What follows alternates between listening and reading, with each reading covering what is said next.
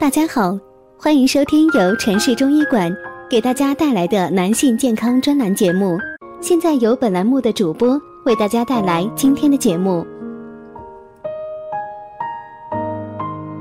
我们这一讲讲的是气短、气喘，可能是肾不纳气。气短是指呼吸比正常人短促，燥而带粗，气若有所滞，语言不接细或呼吸勉强。气短有虚实之分，虚多是肺脾肾虚所致。气喘是哮喘的俗称。气管病患者支气管过敏，只要受到一点刺激就会有反应，而支气管受到刺激后会引起收缩。支气管黏膜肿大并分泌粘液，经过一连串的作用后，支气管内径会变得狭窄，如此一来，只有极少数的空气可以通过，因此而引起喘鸣及呼吸困难。在日常生活中，这两种病症多为肺部疾病的并发症。大家在出现气短、气喘之时，会首先考虑到自己是否是肺部不适，但这两种病症并非由全部的肺部疾病所引起的。肾气不足同样可以诱发气短、气喘。肾主气之所纳，所谓的纳即固摄、受纳之意。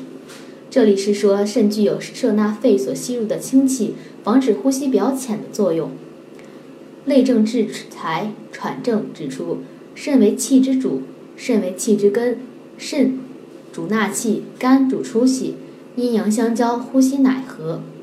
可见。肾主纳气与肺主气有明显的不同，这里主要是从闭脏的角度来讲的。如果大家在两性生理方面有什么问题，可以添加我们中医馆健康专家陈老师的微信号：二五二六五六三二五，免费咨询。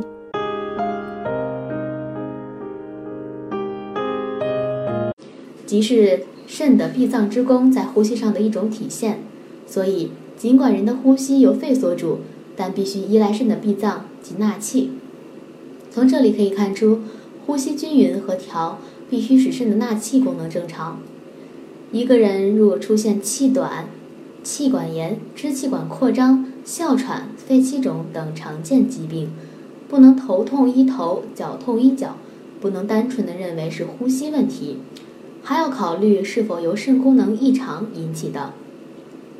因为肾功能失调，吸入之气不能归纳于肾，人就会出现呼多吸少、气短、气喘等病症。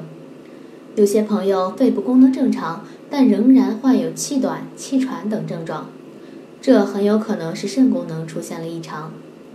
在临床中，中医学看重对全身脏腑的调节，从而达到整体的阴阳调和。我们在日常生活中同样需要秉承这一点原则。如果气短患者的肺部功能正常，要及时考虑是否肾脏功能出现异常，以便及时进行调理和治疗。在中医看来，如果得了哮喘，那么应从肾入手治疗，肾功能异常就会出现哮喘等症。好了，今天的话题就到此结束了。